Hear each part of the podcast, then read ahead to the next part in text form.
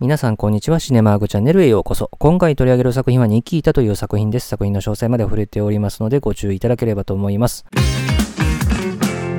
それではこのニキータの基本情報から紹介しておきますと、この映画は1990年のフランス、イタリア合作映画で上映時間117分ですね。で、この映画のあらすじですけれども、ドラッグ中毒の末にですね、警察官を殺してしまった少女はですね、自らをニキータと名乗ってですね、全く反省をしていないという状況下で終身刑になってしまうと。その後ですね、彼女を見込んでですね、政府から来たというですね、ボブという男がですね、暗殺者として彼女を仕立て上げようとしてですね、まあ、彼女にですね、その訓練を受けるのか、このまま死ぬのか、その二択を迫ってくると。まあ、いうところの映画ですね。で、この映画のスタッフ関係ですね。監督、脚本はリュック・ベッソンですね。彼の作品は以前グランブルーとかは取り上げてますね。で、音楽の担当はエリック・セラというですね、リュック・ベッソン映画では毎回エリック・セラが音楽を担当してますね。で、撮影の担当がティエリー・アルボガストという人ですね。で、キャストですね、主人公のニキータを演じたのがアンヌ・パリローですね。なんと彼女は当時リュック・ベッソンのパートナーだったわけですね。でそれからこのニキータがですね、この施設の出てですね、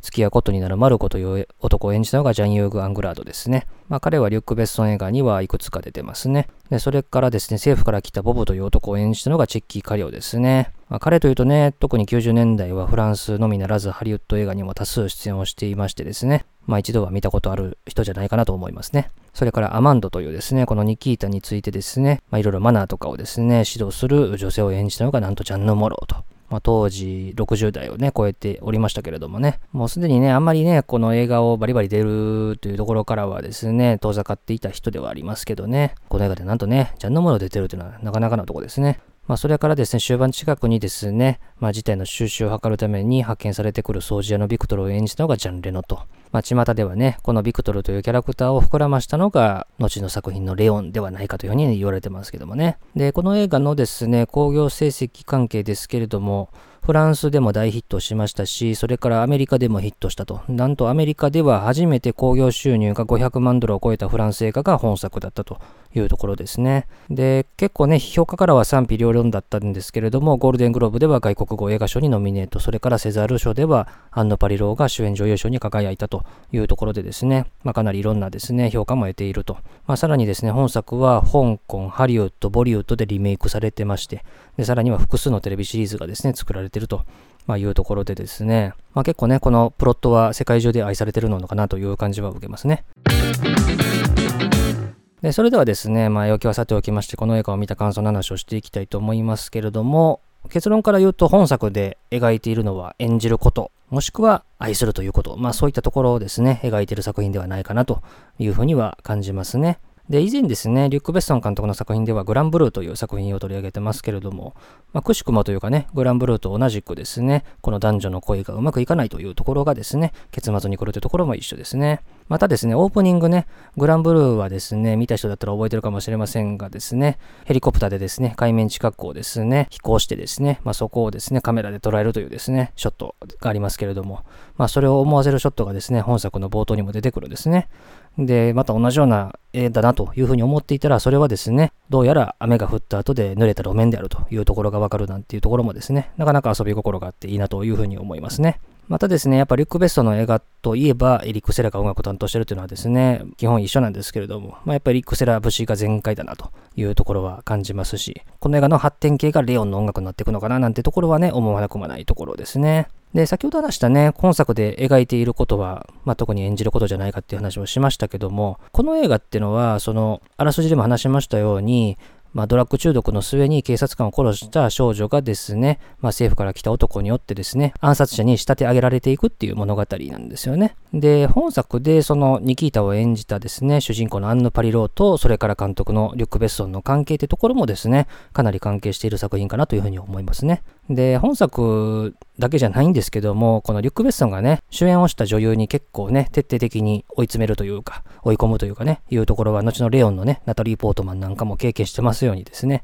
まあ、かなりやる人なんだろうなと。で、でこの映画のね、監督の分身と言えるのはですね、チェッキー・カリオが演じたボブですけれども、まあ、このですね、ある意味でのひどい仕打ちに対して、まあ、ニキータに対してボブがですね、これが私なりの愛し方なんだみたいなことを言ってるわけですよね。で、この映画もですね、撮影中の話っていうのもですね、まあ、いろいろ知られてましてですね、監督はこのアンヌ・パリローというですね、妻であり女優を徹底的に追い込んでるというところなんですよね。一方でですね、監督なりに努力してるところもあってですね、例えば、映画撮影には珍しい順取りがですね、本作では採用されてるんですね。まあ、映画の撮影ってご存知だと思いますけれども、映画の始まってから終わりまでをですね、順番通り撮るなんていうことは基本的にしないわけですね。効率が悪いからですね。ただ本作ではですね、このアンヌ・パリローがですね、ニキータを演じていくっていうところがですね、まあ、徐々に徐々に板についていくっていうところがですね、物語のですね、キーにもなってるわけなので、まあ、彼女がですね、ニキータとして誕生してから終わるまでっていうのをですね、描きやすいように、彼女が演じやすいようにですね、監督なりに、あるいは制作者側として努力してるのかなと。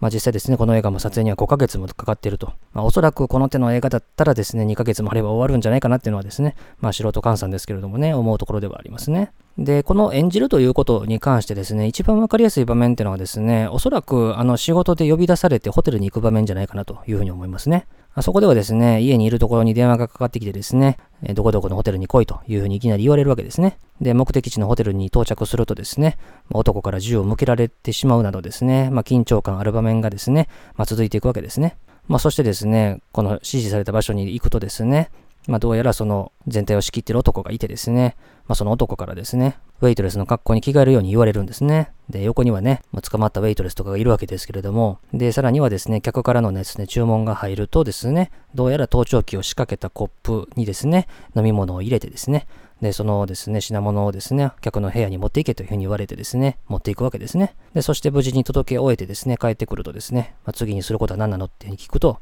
もう帰っていいよっていうふうに言われてですね、帰ることになるわけですよ。で、まあ、最初のね、彼女の仕事っていうのは、まあ、殺しの仕事だったわけですけれども、暗殺者としてですね、仕立て上げられた以上ですね、殺しの仕事ばっかりかなというふうに思っていたらですね、盗聴器を仕掛けたコップをですね、ウェイトレスに扮して客の部屋に持ってくだけっていうですね、仕事だったわけですよね。まあ、こんなん別に彼女がやる必要なんてないというふうに思うわけですけれども、まあ、当然ね、一応リスクもあるというところで、まあ、彼女にやらせたと。で、しかもこれでお金までもらえたラッキーっていう風なですね、感じの描写があるわけですよね。で、当然ですね、女優として、俳優としての仕事をしている以上ですね、まあ、いろんな役があると思いますし、で当然自分で役を選べるかどうかっていうとですね、まあ、それはなかなかね、あの、名前の売れた女優、俳優にならなきゃですね、そんなところは無理かなという風に思いますし、で、突然ですね、ある日誰かが出られないと、誰かが出演できないという時に、ちょっと君来てくれと。で、この役を演じてくれっていう風にですね、突然言われることだってあるでしょうし、で、そういう風な感じもこの場面からは見て取れるわけですよね。で、しかもですね、それもですね、別にボランティアでやってるわけではなくてですね、仕事としてやるわけですから、当然報酬ももらえるというところですよね。だから、ま、ここの殺しではない仕事っていうですね、いきなり任されてですね、まあ、それで報酬を得るっていうのがですね、まだまだ女優として未熟な彼女がですね、まあ、突然呼ばれた仕事でですね、ウェイトレス役を演じてですね、なんと報酬までもらえたラッキーっていう風なところがですね、ま、うまく重なるわけですよね。だからここは非常にわかりやすい場面ですね。で、先ほども話したように、このリュック・ベッソン監督はですね、まあ、奥さんであり、女優のですね、アンヌ・パリロをですね、まあ、徹底的に追い込んでるわけですよね。まあ、例えばですね、ニキータのファーストカットをですね、たった一言のセリフだったにもかかわらずですね、このリュク・ベソン監督はアンヌ・パリローにですね、まあ、100回もですね、同じカットを演じさせてるんですよね。で、ちなみにね、あの、後に使用したのが2番目のカットだったっていうのを分かってですね、アンヌ・パリローがですね、がっくり来たなんていうですね、あの、エピソードもありますけれども、で、まあ、他にね、この追い込んだエピソードとしては、この彼女がニキータになりきれるようにですね、1ヶ月半ぐらいですね、まあ、工場の中にですね、まあ、軟禁状態にしたと。まあ、つまりこの映画の中でいうところの冒頭のですね、このチェッキー・カリオが演じるボブにですね、まあ、施設に閉じ込められてですね、まあ、そこでいろいろ訓練を受けたりするところと重なるわけですよね。で、さらには映画撮影中はですね、まあ、当然結婚してたんでですね、一緒に暮らしていたわけですけれども、その同棲も解除していたというふうなところまでですね、徹底してるんですよね。で、まあ、政府機関のですね、ボブに捕まったニキータはですね、まあ、殺人者として生きていくのかどうかっていうところのですね、まあ、選択を迫られるわけですけれどもですね、まあ、これぞですね、この映画のニキータ役を受けるかどうかをですね、この妻であり、女優のアンナ・パリローに問うてるようでもあるわけですよね。で、彼女はですね、この後ですね、まあ、格闘のですね、訓練を受けたりとかですね、あるいはジャンヌ・モロを演じるですね、アマンダからですね、マナーの指導を受けたりする場面があるわけですけれども、まあ、これぞですね、やっぱり演技指導であったりですね、あるいは役作りってところにですね、繋がってくるわけですよね。で、さらにですね、ボブは上司からですね、もう彼女はあまり見込みがないんじゃないかと、もうちょっとこれ以上は無理じゃないかみたいなことですね、言われてですね、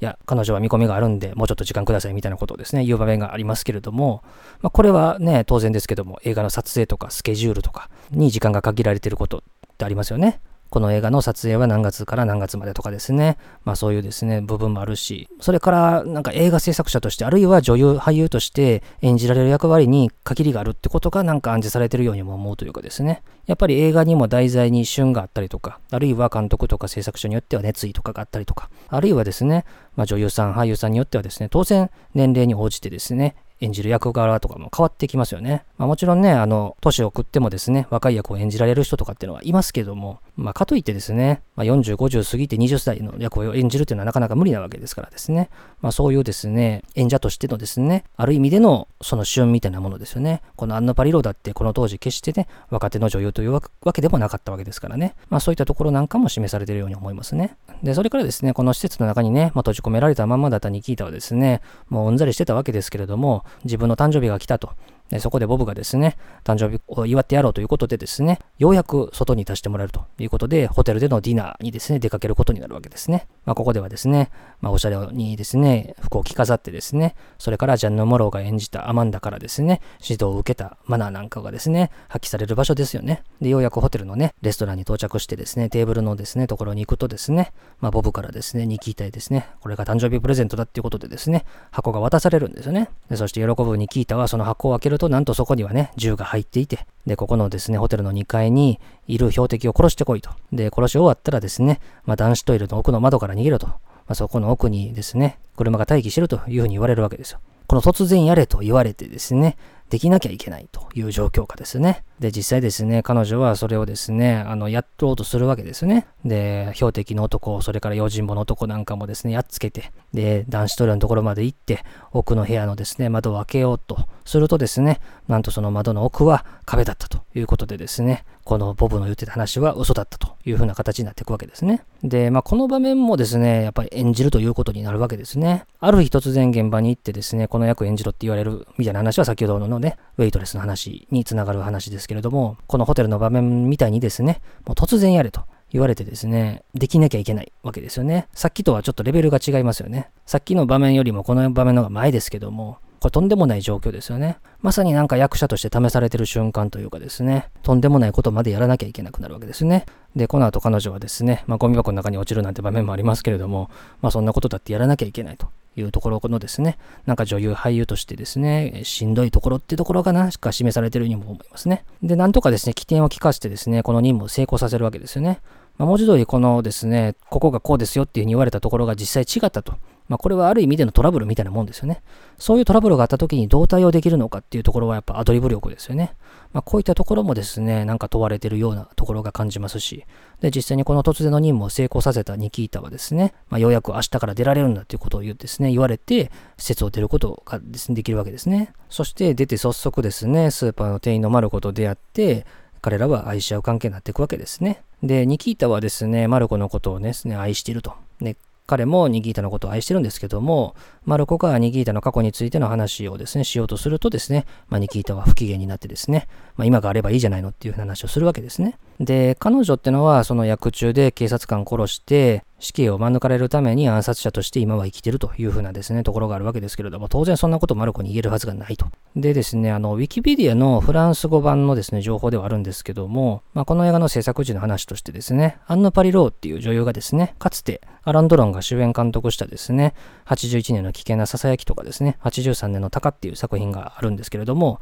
まあそういった作品に立て続けに出ていたとで、そのイメージの脱却をですね、リュック・ベストンはですね、脱却させようとしたんじゃないかって話が書いてあってですね、まあ、そこからですね、自分の妻にこの役をオファーしたというふうに言ってるんですよね。まあ、なので、まあ、ここの場面を、このフランス語版のウィキペディアの情報で読み解くとですね、こういったですね、アラン・ドヨンの監督主演した作品に出ていたっていう過去は忘れてですね、今の自分を見てほしいんだというふうにですね、願っているようにもなんか見えるとあるいはこの役を彼女にオファーしたことで監督としてそういうふうに見てほしいっていうふうになんか言ってるような感じにも見えるかなというとこですね。でですね、このマルコはですね、このニキータがですね、自分の友達とか親族とかを全然自分に紹介してくれないってことにですね、不満を漏らすわけですけれども、このボブがですね、自分のおじさんとしてですね、この家にやってくる場面がありますよね。で、このボブはですね、自分が旅行代理店にですね、勤務してるんだと。ということでですね、ベネチア行きのですね、チケットを2人で渡してくれるわけですね。で、ここからですね、ベネチアでのですね、楽しい時間っていうのがですね、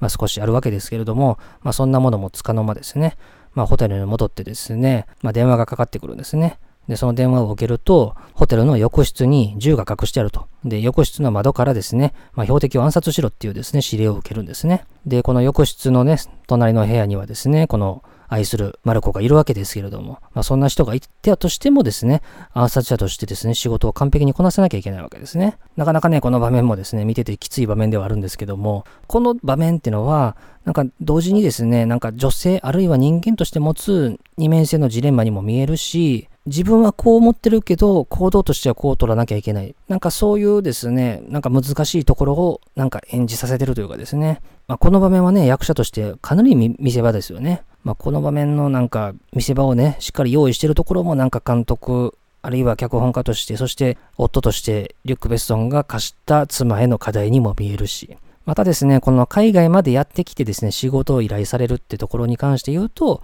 映画における海外ロケにもなんか捉えることができるかなというところはありますね。でね、その後ですね、また新たなミッションがですね、課されるわけですけれども、まあそのミッションの最中ですね、まあついにもう自分はもう無理だというふうな感じでですね、仕事もうまくいかなくなってしまう場面があってね、まあそこでね、あの、ジャンレノが演じる掃除屋が出てくるわけですけれども、まあついには失敗に終わってしまうと。でね、憔悴しきった状態で帰ってきたニキータに対してマルコがですね、ニキータのですね、ことをですね、優しく受け入れてくれるわけですね。もう分かってるよと。もういいよっていうですね、感じで受け入れてくれるわけですね。で、このですね、後にニキータのいなくなった家にですね、ボブが現れてですね、マルコと二人で会話するシーンがあると。そしてこの二人が向き合ったまんま、ニキータがいなくなったことを嘆いて、これから二人とも寂しくなるなっていう風な話をしたところで、映像がプツッと切れるように終わるんですよね。まあ、この終わらせ方ってなんかちょっとナルシスティックにも見えるというかですね、こんなおしゃれな終わり方どうですかっていうですね、感じにも見えるんですけれども、このね、あの、マルコとボブというですね、まあ、二人ともね、ニキータのことをですね、ある意味で愛しているキャラクターですけれども、まあ、そんな二人からですね、ニキータがもう離れた手の届かない存在になってしまっているっていうところを表しているようにも見えるし、あるいはですね、もう俺なんかが扱えない女優になってくれよっていうですね、まあ監督なりのですね、メッセージにも見えるというかですね、まあ実際にセザール賞で主演女優賞を取ったりしたわけですけれども、まあそういうですね、監督なりの妻へのやっぱり愛し方にも見えると。ただね、この映画の1年後にね、このリュック・ベッソンとアンナ・バリローは離婚しちゃうというところがね、なんとも皮肉というかですね、ある意味でこの愛する人の手から離れていってしまうってところがですね、この2人の夫婦関係が解消されてしまうってところにも重なってしまったというふうなところは非常にね、残念なところではありますけれどもね、この終わり方、まあ決して悪くはないというかね、なかなかいいんじゃないかなというふうに思いますし、で、振り返ってみてもね、やっぱりこの演じるということがですね、この映画のテーマで、まあそれがですね、次々に課題として課されて、で、それが監督と妻の関係になってっていうところがね、なんかこう、うまく繋がってるなというところはね、なかなか面白いところではありますね。